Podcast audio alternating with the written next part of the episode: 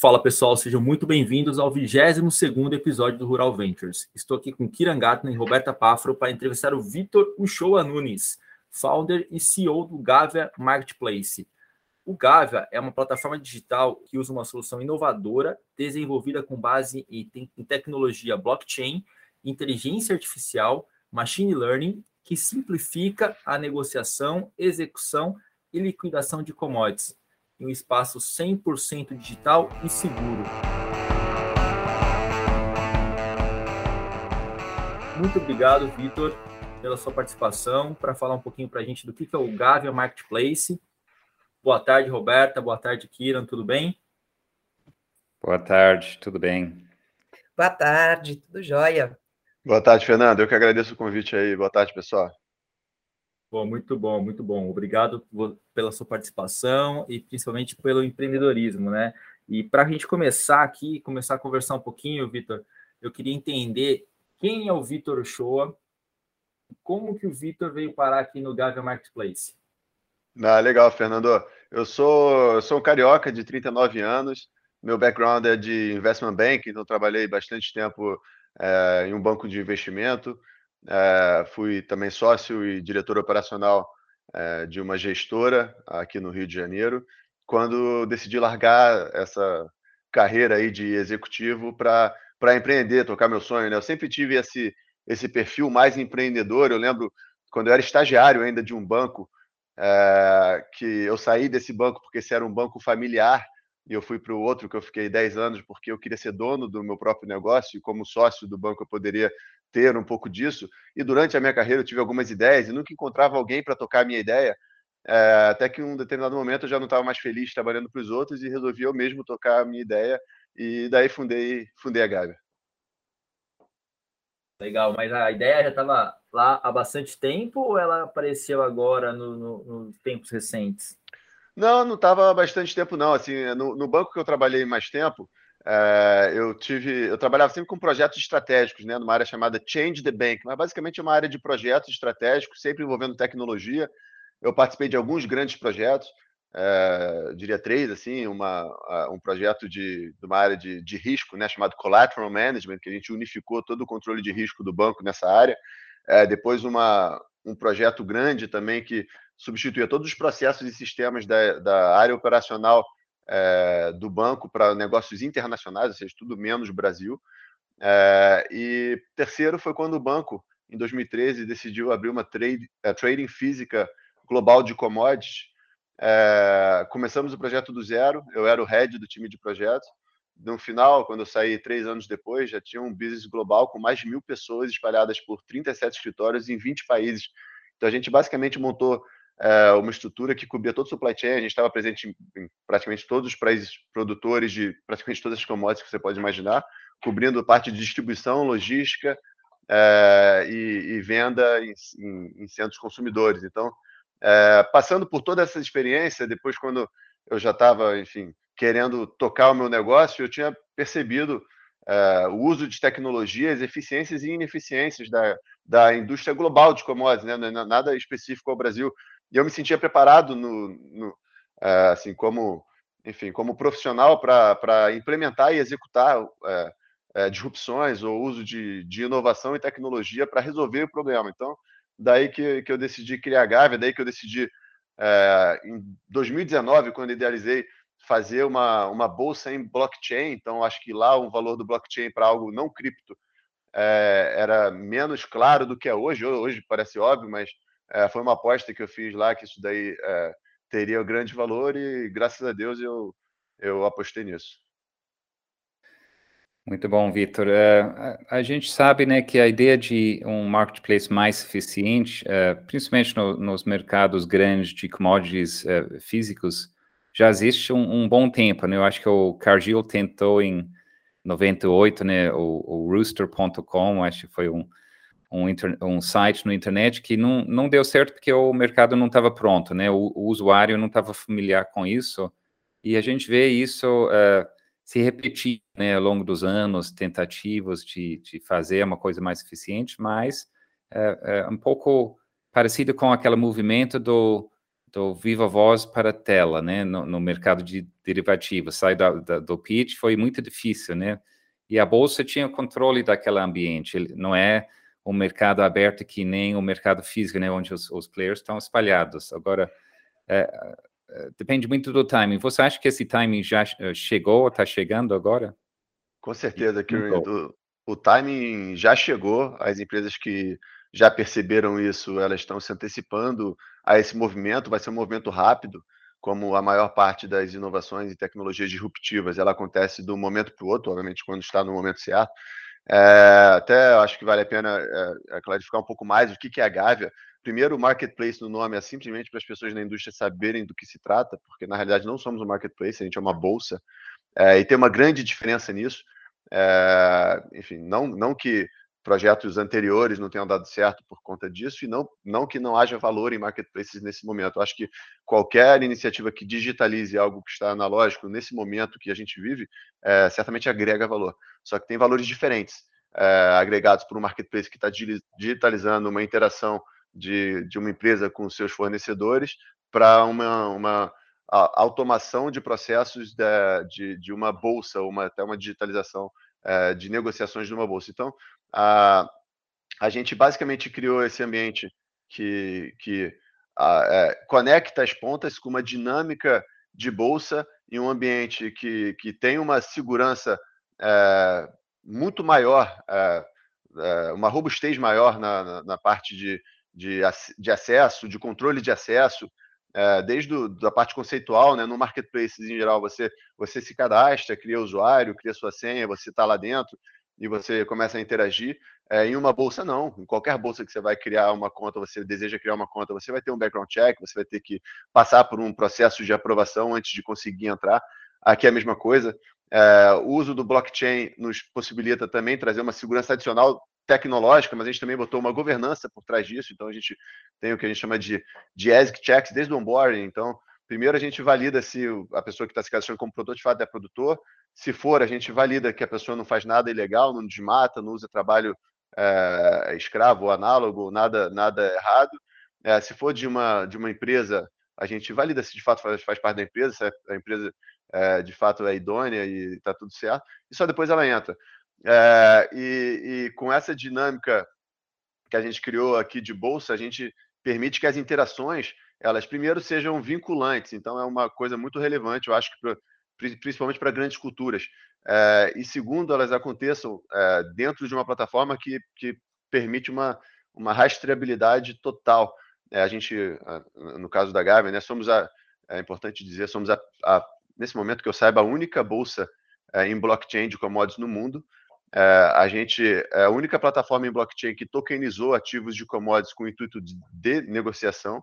É, então, esse token de soja e milho nesse momento, a gente também está lançando é, alguns outros, é, é, crédito tokenizado ao produtor, por exemplo, é, eles trazem consigo não só toda a rastreabilidade de origem na cadeia, e, e, e, vou dar um exemplo aqui, o que a gente fez, a gente, no mês passado a gente fez um primeiro negócio aqui pegando o supply chain internacional, né? então cinco produtores no Mato Grosso, lotes diferentes, regiões diferentes, venderam para uma trading brasileira, é, que pegou esse lote e vendeu para uma distribuidora internacional, que pegou esse lote e vendeu para uma empresa em Genebra. A empresa em Genebra conseguiu saber exatamente de onde veio cada um dos cinco lotes e mais. Chegou lá com, com toda a validação socioambiental, né? de novo, que a gente chama de ASIC checks.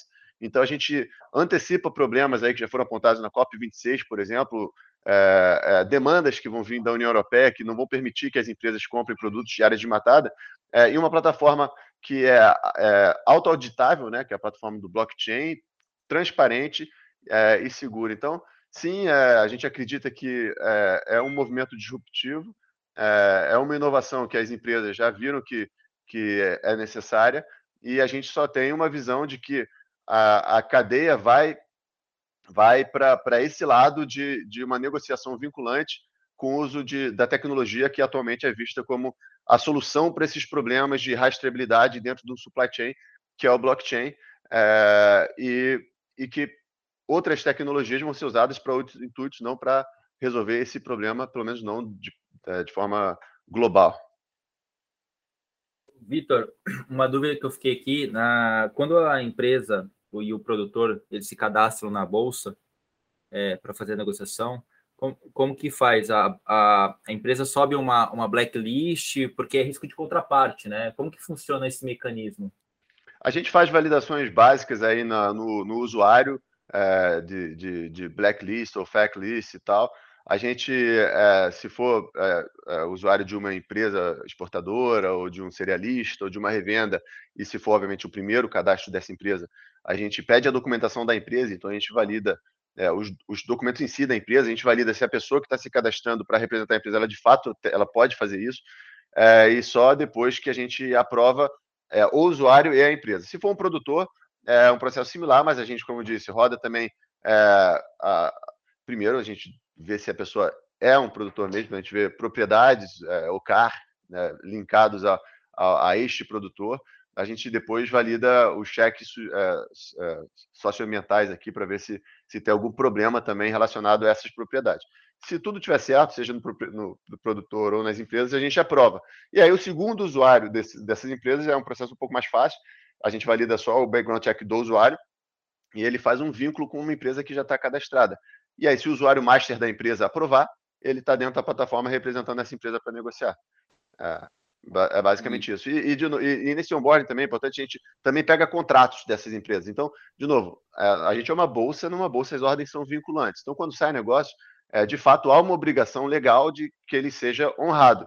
E instantaneamente, no momento que isso é registrado no blockchain, que já tem essa obrigação legal é, e vínculo, é gerado um contrato sistematicamente dentro da plataforma. Então, não é um processo por fora, por e-mail, por DocuSign ou por outra plataforma de assinatura eletrônica. É um contrato digital é, gerado na própria plataforma com hash de blockchain também, que é assinado é, dentro da própria plataforma. É o contrato da empresa. Também não é um contrato padrão da bolsa, é um contrato da própria empresa. Então a gente, a gente amarra tudo para de fato ser um ambiente seguro de uma bolsa balcão, né? Vocês que são de mercado, vocês entendem isso, é uma bolsa OTC, então as partes têm conhecimento de é, entre si, né? Você sabe para quem você está vendendo, de quem você está comprando, e você é, consegue é, executar o seu negócio e assinar o seu contrato sem, sem precisar sair da bolsa. E achei bastante interessante, Vitor, o que você falou da rastreabilidade, até porque se fala muito em sustentabilidade, essa necessidade que você tem de saber, realmente saber onde você, de onde você está comprando, de quem você está comprando e o comprometimento dele com dentro do ESG, que a gente fala bastante.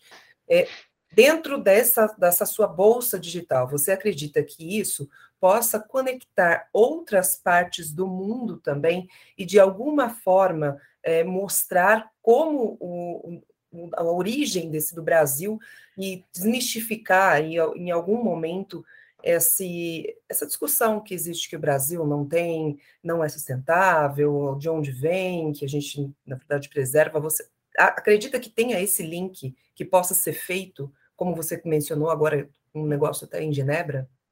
Sem dúvida, sem dúvida alguma. Eu acho que esse é um, é um ponto importantíssimo na, na, no processo. Então, tem duas coisas, né? De novo, a digitalização da, da comercialização, que pode ser feita, inclusive, por outras plataformas que digitalizam interações entre compradores e vendedores. E tem essa parte do vínculo de uma, de uma execução feita e a rastreabilidade com governança socioambiental por trás. Eu acho que a junção disso tudo é o que permite que a gente tenha, é, como esse case, de novo, a Gávea não foi pensada para ser é, uma plataforma para cobrir só a interação entre empresas e produtores no Brasil. Ela foi pensada para cobrir empresa e produtor, depois distribuidor, depois consumidor. É, ela foi pensada numa dinâmica de bolsa que ela pode ser replicada em outros mercados. Eu não preciso fazer nada para, por exemplo, implementar ela na Argentina é, para cobrir trigo. Eu simplesmente preciso criar uma versão em espanhol, é, provavelmente já tem em português, já tem em inglês, é, já tem no celular, já tem no desktop. Então, a gente, a gente criou com uma dinâmica que é similar em, em todos os países é, que, que, tem, que tenham uma exchange, e a gente criou esse, esse processo de rastreabilidade que torna isso daí, de fato,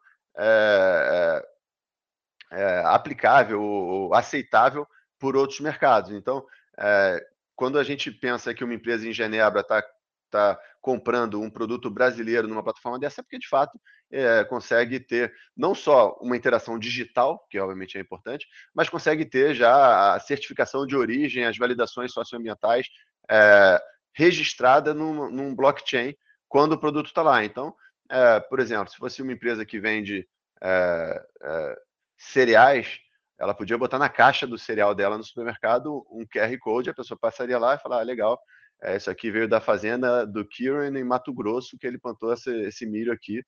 É, é, possível fazer isso já.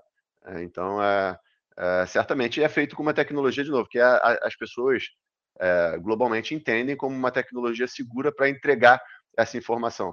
Porque também tem, tem um ponto interessante. Eu já conversei com alguns diretores de, de outras empresas, falar, ah, mas eu já faço aqui é, minha checagem é, socioambiental na minha, no, no, meu produtor. Eu falei, pô, legal, mas você faz como?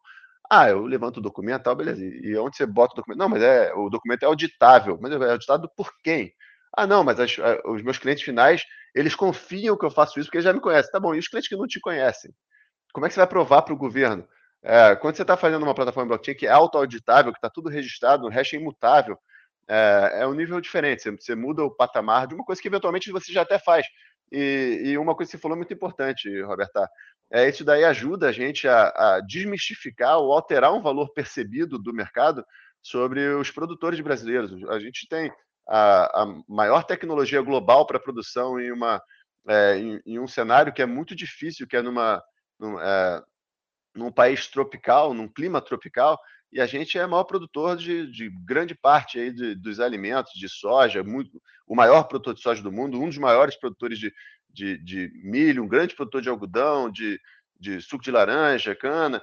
Então a gente, pô, é, é, enfim, é, é, óbvio que se você tem um produtor fazendo errado, a gente, a gente tem que resolver esse produtor que faz errado, mas 99,9% dos produtores fazem de maneira correta. Então, é, uma plataforma como a Gávea também permite que, que esse filtro seja feito e essa transparência seja passada.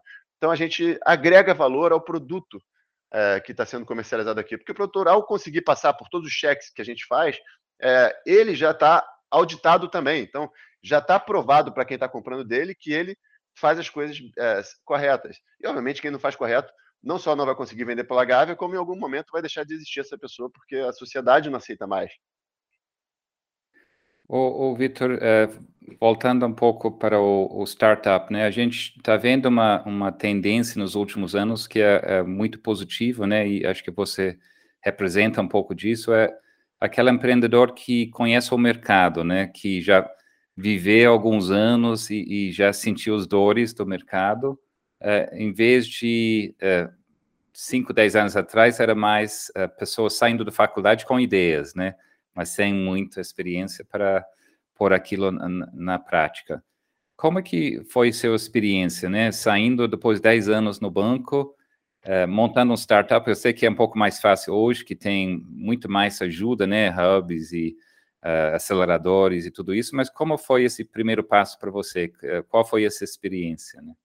Bom, excelente, excelente ponto, Kieran. É, isso daí é, eu também concordo com você que talvez não, não, não, seja exatamente o padrão. A gente vê até uma, valo, uma valorização, talvez até excessiva, de, de perfis, assim, ah, se a pessoa fez determinada faculdade, ou se por acaso passou, nem que seja de férias por São Francisco, é, ela já ganha uma facilidade aí para fundraise, é, mas sem dúvida a experiência, é, enfim, dos empreendedores, no nosso caso minha, dos meus sócios aqui que tiveram já uma experiência executiva relevante e depois é uma, os meus sócios até experiência de empreendedor anterior, isso daí é, é, é extremamente relevante para a gente fazer o que a gente está fazendo. É, você disse que hoje em dia tem um pouco mais fácil, porque tem. Pô, se hoje em dia é mais fácil, eu imagino como era antigamente, porque hoje em dia não é nem um pouco fácil, assim, é, o, é, o, é o oposto do fácil, e é até bom para se alguém estiver ouvindo aqui quiser empreender, assim, é, não venha porque você acha que a sua vida está difícil numa empresa. Só venha se você de fato tiver uma ideia relevante, você tiver muita determinação e resiliência para para passar por cima de qualquer obstáculo, porque é muita coisa que você tem que passar por cima, muita resiliência que tem que ter.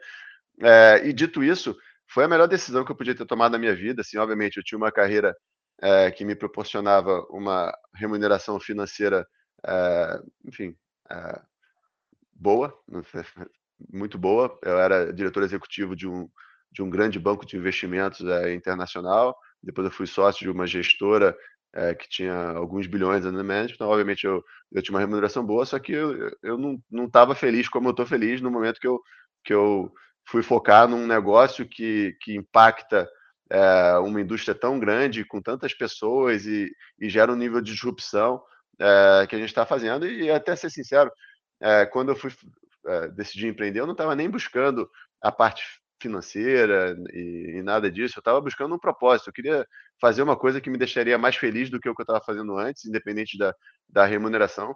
Se por acaso der certo, o que eu escolhi, obviamente, é, o, o, nível de resultado é muito alto para o tamanho da indústria, para o tamanho que eu fazendo, mas isso daí não foi o meu driver principal e eu acho que não deveria ser o driver principal de nenhum empreendedor. É, mas é, o fato de você estar fazendo um negócio desse e, e, depois, de novo, por acaso também ter sido uma ideia, nem precisa ser tão inovadora assim, mas é, no nosso caso foi, eu, depois que eu comecei a pesquisar, não existe outra no mundo, então, pô, tá, tá no Brasil criando uma coisa disruptiva numa indústria de commodities, que é a maior indústria do país, é, com, com um time brasileiro e que ninguém fez no mundo, é, assim, é, é muito, muito legal.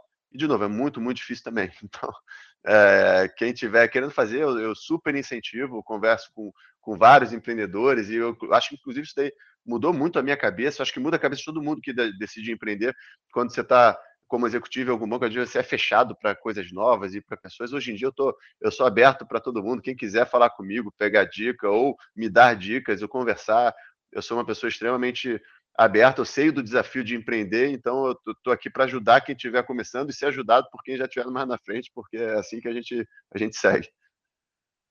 E é interessante você falar essa questão de realmente de ajudar, de, de, de ouvir. Como é que foi essa transição é, para você? Como foi, na verdade, essa aproximação com essa ponta do produtor e falando, olha, eu tenho uma tecnologia blockchain. É, como que você conseguiu esse processo de validação para realmente até executar esse primeiro negócio aí, como você contou. Então, como que foi essa aproximação? Você focou num nicho específico, uma commodity específica? Se você puder contar para a gente um pouquinho. Ah, legal, Roberta. Eu acho que é, é, o processo de idealização ele veio muito antes da gente lançar o negócio a mercado, né? Então a gente lançou o abriu a mercado em fevereiro de 2021, no ano passado, mas eu larguei a minha carreira anterior em dezembro de 2018. Então, janeiro de 2019, eu já eu já estava 100% focado na, na, na idealização, em calibrar a minha ideia para depois executá-la. Viajei o Brasil todo, conversando com todo mundo, ouvindo produtor, serialista, é, trading. É, eu, eu, eu, graças a Deus, tive acesso a essas pessoas, então eu pude, eu pude calibrar o negócio. Eu, eu, já tinha tido a ideia da tecnologia e do como fazer, calibrei como seria o processo.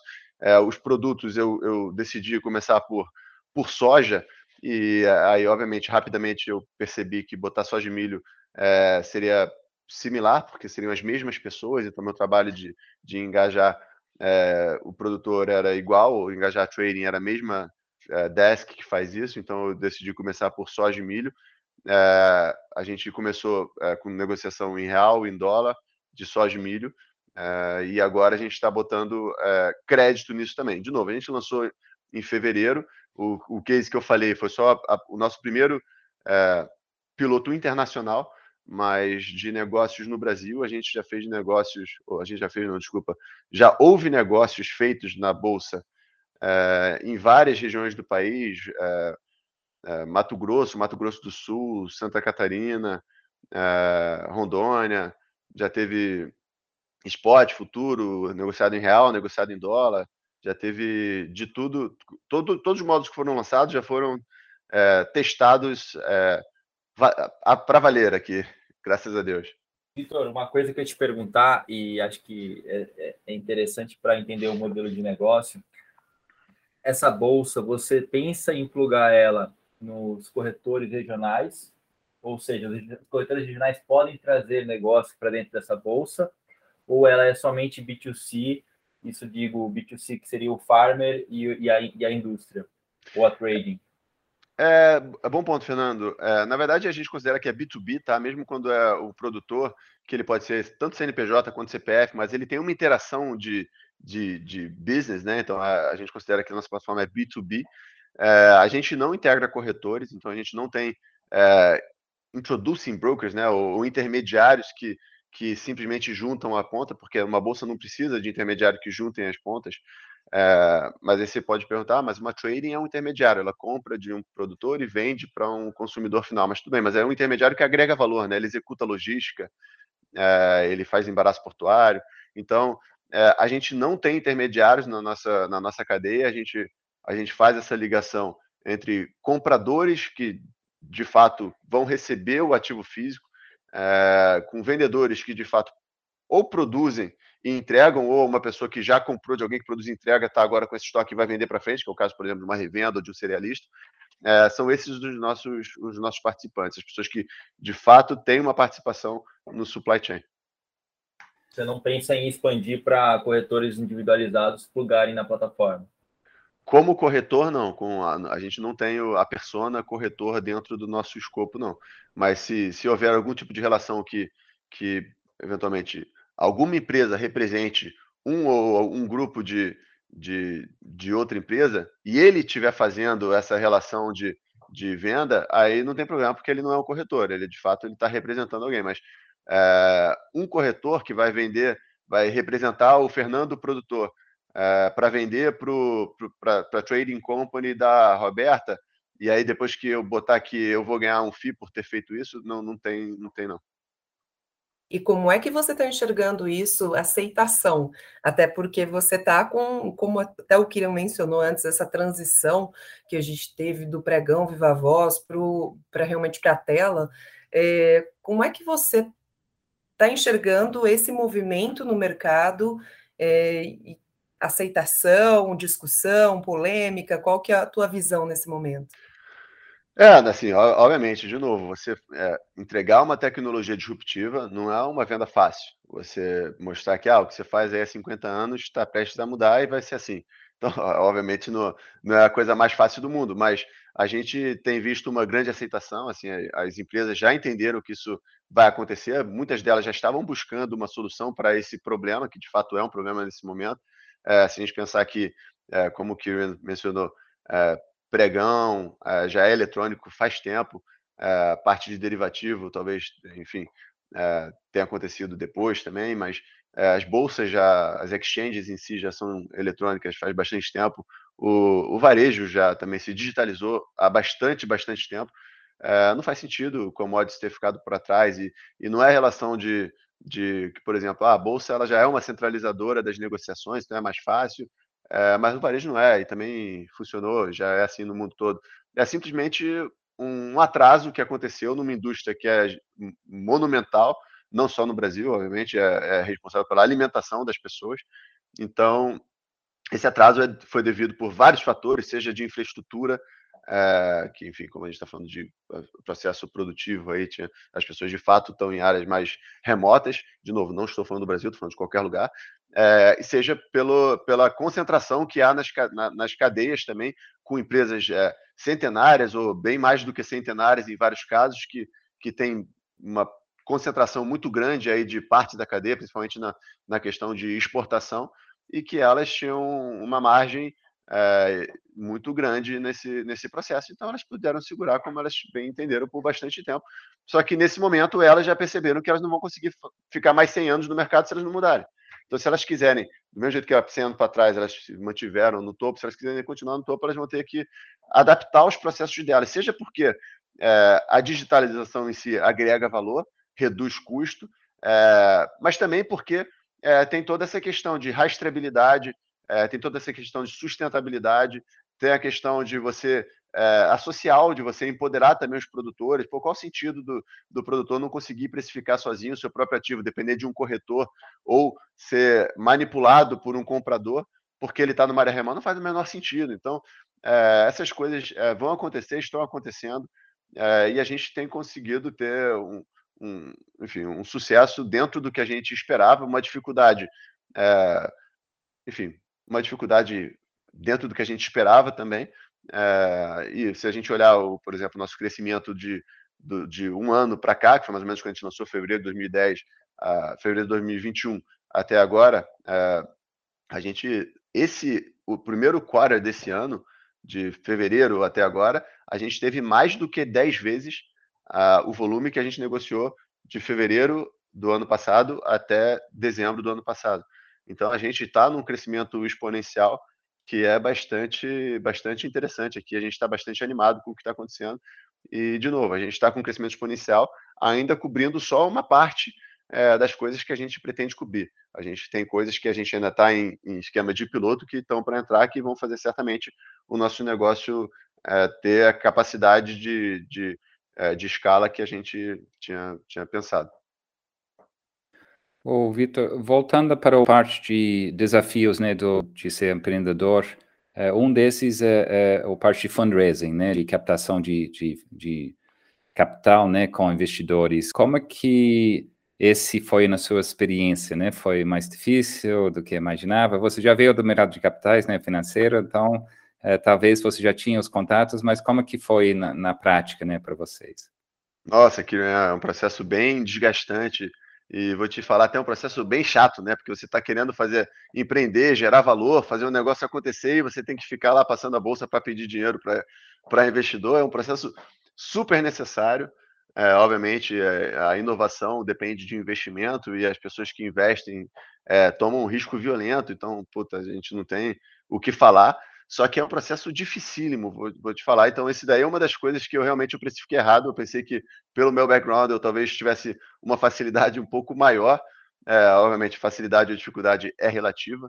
Tem gente que pode achar que foi fácil para mim ou difícil, enfim. Mas eu senti uma dificuldade é, mas graças a Deus a gente conseguiu sair do outro lado. Mas de fato, é, esse processo daí de fundraising é, e, e, tem aquele, aquele cronograma que é, é, é, seguido por pelo menos parte dos venture capitals, aquele, ah, pô, o sujeito passou de férias em Palo Alto lá, pô, esse cara daí, pô, ticou, o cara, o cara é foda aqui. É, então, se por acaso for uma pessoa que, que não tem alguns, alguns tics lá do investidor, essa pessoa tem uma dificuldade ainda maior. É, mas se você tem alguns tiques, seja o que você falou, ah, pô, tem uma experiência prévia, tem o conhecimento da indústria, tem um time forte, está é, 100% é, alocado, o time todo é 100% alocado, você vai, você vai criando facilitadores para tornar esse processo muito difícil. Se você não tivesse facilitadores, o processo fica semi-impossível. Então, acho que é mais ou menos nessa, nessa linha. Mas, mas acho que é isso, de novo, faz parte do trabalho do empreendedor de, de determinação e resiliência. Você tem que ter isso para seguir o seu, o seu driver, o seu sonho de, de gerar o produto que agrega valor, resolve um problema de, de um grupo de pessoas ou da sociedade, ao mesmo tempo que você tem que ter é, dinheiro para poder seguir em frente. Então, faz parte do, do processo. É, a gente fala que é, é bom ter uma equipe, né? Pelo menos é, dois, três é, empreendedores juntos, porque esse é quase full time, né? Uma vez que você começa a fazer um, em captação você tem que fazer sempre, porque uh, o, o, relógio começa a andar e você tem né, pouco tempo para uh, uh, planejar a próxima rodada, então esse realmente é um grande desafio e não tem uma solução fácil, né? Tem que ter contatos com todos os investidores e sempre manter eles atualizados, porque você nunca sabe quando realmente o timing está certo para os dois lados, né? Sem menor dúvida que você tem que estar tá sempre pensando à frente, vendo o que, que você vai fazer no negócio para o negócio dar certo, quanto você precisa de, qual seu burn, qual, qual o seu, uh, até onde você vai com o dinheiro que você tem, uh, que, que tipo de métrica operacional você tem que atingir, ou para uh, eh, abrir uma nova rodada, ou para ficar sustentável já por si só, do ponto de vista financeiro, mas, mas sem dúvida é, é, é uma preocupação inerente ao trabalho do empreendedor é, se algum empreendedor, principalmente o CEO da, das startups, não tiver isso muito claro, é, que a primeira coisa que ele precisa ter, é, obviamente, depois da ideia, né? Primeiro tem que ter a ideia e uma ideia que faça sentido. Depois disso, a primeira coisa que ele tem que ter é, é, é a garantia que o negócio dele não vai morrer, né? Então, ele tem que se preocupar, pô, eu não posso morrer. Dado que eu não posso morrer, eu tenho que fazer, tenho que fazer isso. Uma, uma dessas coisas que eu tenho que fazer para não morrer é ter dinheiro para seguir em frente. É, a gente fala, quando a gente está analisando um startup, a gente tem quatro áreas de risco. O primeiro seria a tese, né, a ideia, que que você, qual problema você está resolvendo. O segundo é o time, se esse time tem uh, experiência para executar isso. O terceiro é, é o risco de, de mercado. Então, a, a gente tem uma visão global do mercado, tem outra concorrente, alguém que já está na frente ou tem mais capital, mais capacidade. E o quarto é o, o risco de capital, né? De você morrer antes de atingir aquela uh, uh, nível que você está uh, procurando. E você, se você tem capacidade de, de, captar capital, né? Se esse tese faz sentido para outros investidores. Então, a gente está sempre, como investidor pequeno, olhando para outro que é maior. Será Sim, que né? você vai convencer não só a gente, mas a próxima também? Porque a gente é, tem saída né, lá mais para frente. Exatamente, que isso, isso daí é um, é um ponto super importante, assim, é, com toda dificuldade, a gente, graças a Deus, conseguiu é, investidores aqui super relevantes para a gente, né, no nosso pre-seed. É só, só um passo atrás, de novo, além de fundador e CEO, eu também fui investidor anjo do, da Gavin Marketplace, né, então eu investi meu, meu próprio dinheiro para Bootstrap, o projeto, então por 20 meses eu sangrei é, meu próprio sangue aqui para fazer o negócio é, deslanchar, depois a gente abriu um, um pre-seed, né, um round pre-seed uh, eh, para financiar o nosso piloto. Uh, e quem liderou esse round foi a, a Domo Invest, e também, obviamente, teve a participação de alguns outros uh, investidores anjo. Então, é um investidor super legal, ajuda bastante, a gente é bem próximo. depois que a gente já tinha lançado a mercado, a gente já tinha provado o nosso product market fit, a gente abriu um, um seed round, né, que a gente captou é, no, no, final do ano passado, e, e, quem foi liderado pela, pela Estela, que também super investidor, são, são super legais, é, muito próximos da gente, a gente, enfim, tem um contato bem próximo, e foi acompanhado muito de perto desse líder a 2TM, que é a holding da mercado Bitcoin, que para a gente foi sensacional, que eles meio que dão um stamp na nossa tecnologia, eles só investem em empresas de tecnologia que aplicam blockchain para algum fim. Uh, nós somos o único investimento deles na, com a aplicação do blockchain para commodities, então a gente ficou super feliz com isso e óbvio que a Domo também seguiu, que deixou a gente super feliz porque eles estão é, aumentando a aposta deles. Então é, é, é, muito importante mesmo você você ter, além de conseguir captar, você conseguir captar com pessoas que vão te ajudar a, a, crescer, seja porque eles te agregam valor de alguma forma, o smart money, seja porque eles vão, vão poder participar de uma nova rodada, vão te levantar para uma próxima rodada, mas é, isso, isso é, é, super importante. Eu acho que uma coisa também em relação ao que o Kieran uh, falou aqui é, sobre o time, que é importante, os líderes, além de, de mim aqui no time de liderança, eu tenho duas pessoas que fazem, é, na minha visão, é, ter um, um, dos times mais fortes assim a, a, na construção de uma startup que, que, eu, que eu vejo no, no agronegócio, porque a gente faz uma mescla de todos os conhecimentos que ou, ou de, de, uma parte dos conhecimentos que são importantes para esse negócio dar certo. Tem, é, eu que tenho esse background é, financeiro, né, sou mestre em finanças e economia, com bastantes anos de experiência aí, é, em investment banking, que é uma indústria, enfim, super super competitiva, como vocês sabem. Tem o Diogo, que é meu sócio uh, uh, e diretor de, de crescimento, que mora em Cuiabá, no Mato Grosso. A história dele, da família dele, é 100% voltada a commodities. Ele tem mais de 20 anos de experiência na indústria de commodities.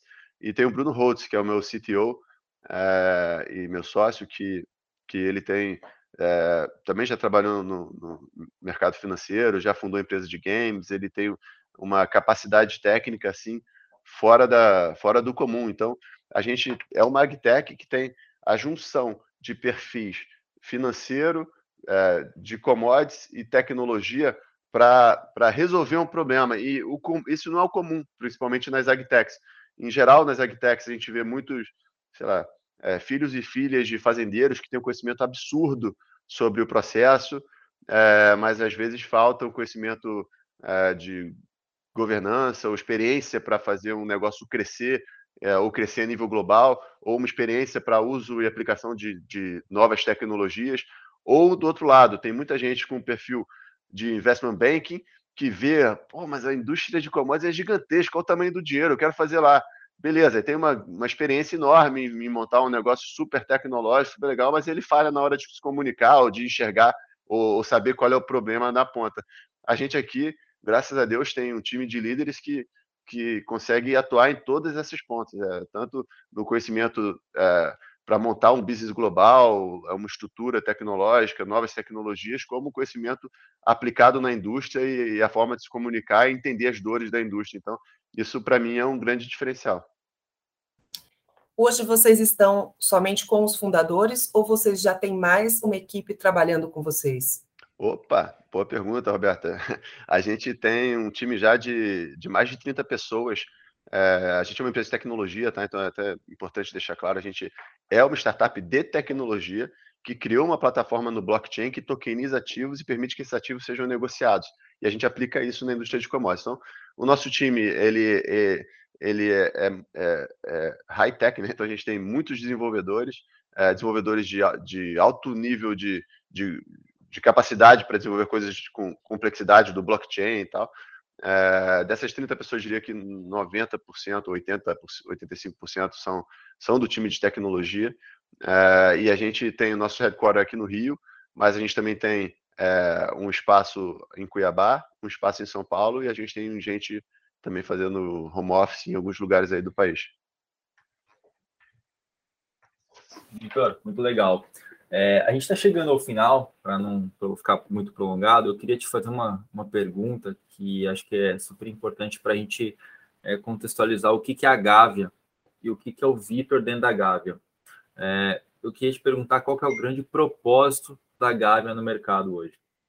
O nosso, nosso propósito é, é empoderar os produtores, trazer transparência para uma indústria que ainda funciona muito de forma analógica, é, desmistificar a imagem da, da indústria brasileira de que os produtores fazem coisas erradas. Então, a gente está aqui de fato para resolver um problemão da sociedade, seja do lado do produtor, que tem que mostrar o que ele está fazendo correto para conseguir vender ou agregar valor ao produto dele, seja do lado da sociedade, que quer é, ter a informação do que ela está consumindo é, na outra ponta. A gente tem é, esse que é um super propósito para a gente, faz a gente acordar todo dia feliz aqui para remar é, cada vez mais forte na direção do, da, da entrega do resultado. Pô, muito legal. E é super, é super interessante, né? Porque isso vai, vai aproximar a população do produto final, né? Que hoje é uma, existe uma distância, é, mesmo aqui no Brasil, que a gente é os maiores produtores de, de, soja, milho, como até como você comentou, suco de laranja, a gente tem uma distância muito grande do, do consumidor, do produtor, né? E, cara, para finalizar aqui e a, e a, Roberta iniciar os fechamentos, cara, qual que é o seu sonho grande? Que largou a, a tranquilidade, não, não tranquilidade, né? Mercado financeiro a gente trabalhou. A gente não é exatamente sabe, né? tranquilo, é, né? Não é exatamente tranquilo. mas pelo menos remunera bem.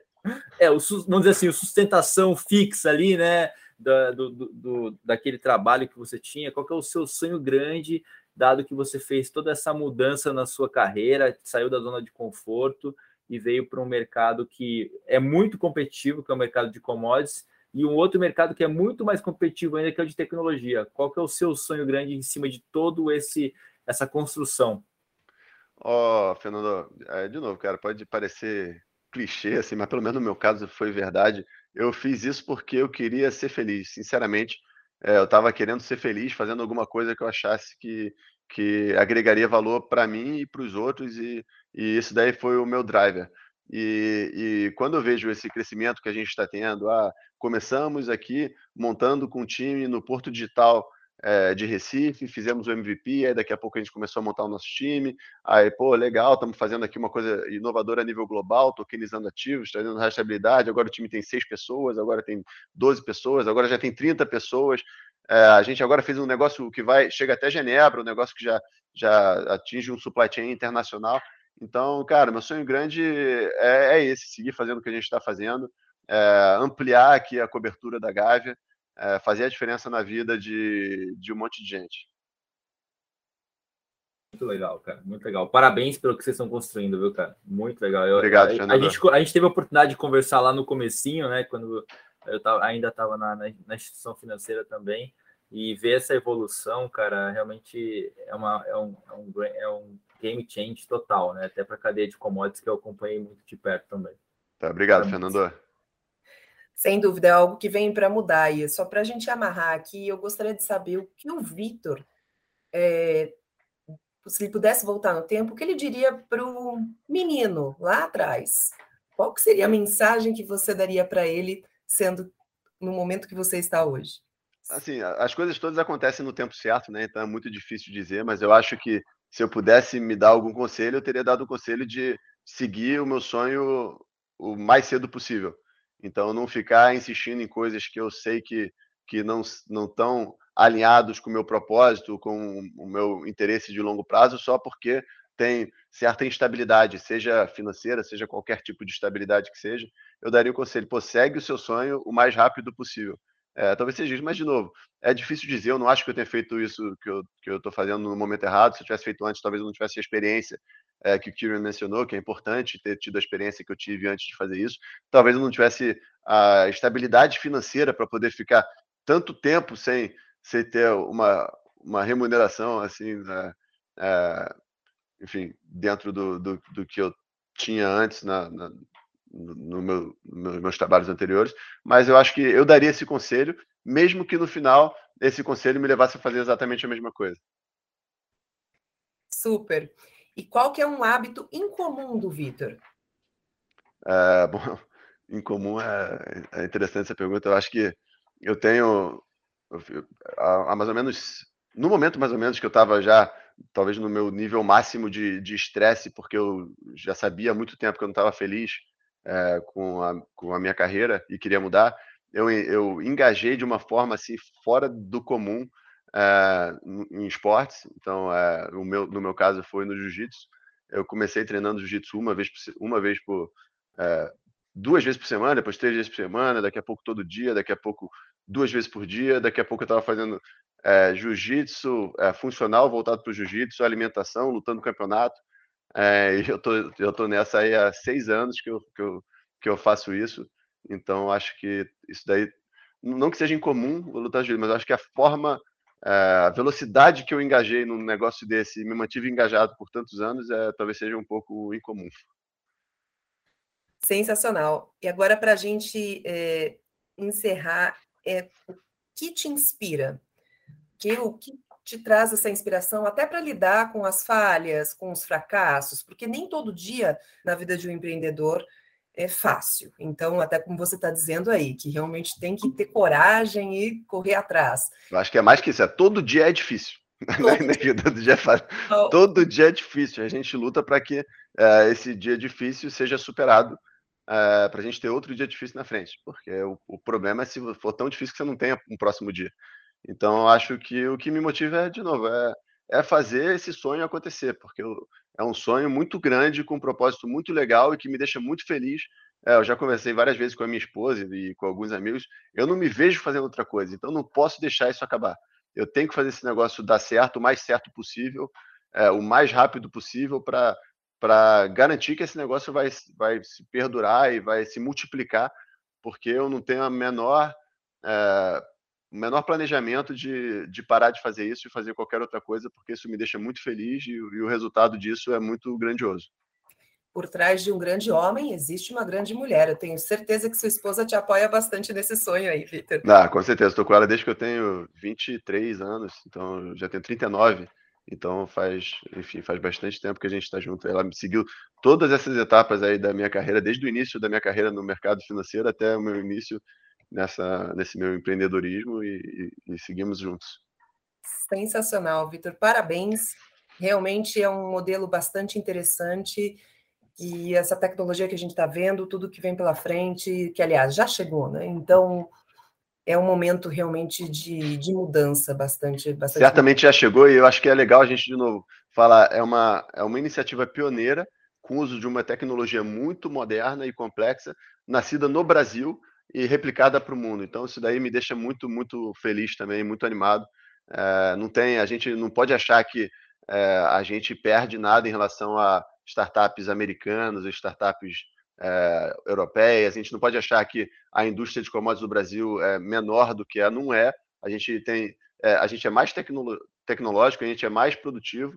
A gente tem os nossos top tiers de startups são o mesmo nível do lado de fora, e a gente tem que saber disso também, até voltando para o ponto do Kieran sobre fundraising, aqui talvez tenha uma, um, uma variação muito grande é, no nível de, de, startups e até no nível de investidores também. Tem uma a maturidade de investidores aqui varia demais. Tem os investidores top tier que são nível global e tem os investidores lá embaixo que às vezes eles é, buscam um, um, uma coisa maior do que deveriam com empreendedores que talvez estejam tenham uma, uma enfim, um engajamento menor do que, do que precisariam para conseguir negociar. Mas quando você chega num, num nível é, de uma startup top tier, a gente não pode, a gente, nossos empreendedores, não podemos achar que ah, o cara lá conseguiu esse valuation só porque ele está nos Estados Unidos ou porque está na Europa. Não. O nosso mercado é tão grande quanto, é, a gente tem a capacidade técnica tão grande quanto, então a gente tem que ter é, a mesma capacidade de fundraise que eles, porque senão depois como que a gente vai competir com eles lá fora? Então eu estou falando, a gente está no Brasil, a gente quer ir lá para fora. Como que eu vou lá para fora se o cara lá tiver acesso a um capital diferente do meu? Não, então eu tenho que brigar para ter o mesmo acesso que ele. Talvez seja uma dificuldade maior, porque a gente vai ter que, de fato, é, arregaçar a manga e sair brigando para ter uma coisa igual, mas tem que ser feito também, porque se, se o empreendedor aqui aceitar uma coisa diferente só porque está no Brasil, ele, ele não vai conseguir se expandir nem crescer. Com certeza, Victor, a gente tem uma flexibilidade muito maior do que, o, do que os gringos, né? Então a gente sabe se moldar, acho que muito mais rápido. Aí a gente tem essa, esse ponto de diferença, né? Esse, essa vantagem competitiva, com certeza. Cara, muito obrigado por, pela sua participação novamente, que eu agradeço novamente. É, foi muito gratificante conversar contigo, entender como que é o modelo de negócio da, da, da Gávea. E eu gostaria de agradecer a todos os nossos ouvintes e amigos. Aproveita esse momento que nos sigam no Instagram, arroba ruralventures_br e na sua plataforma de podcast preferida. Valeu, gente. Muito obrigado. Até a próxima semana.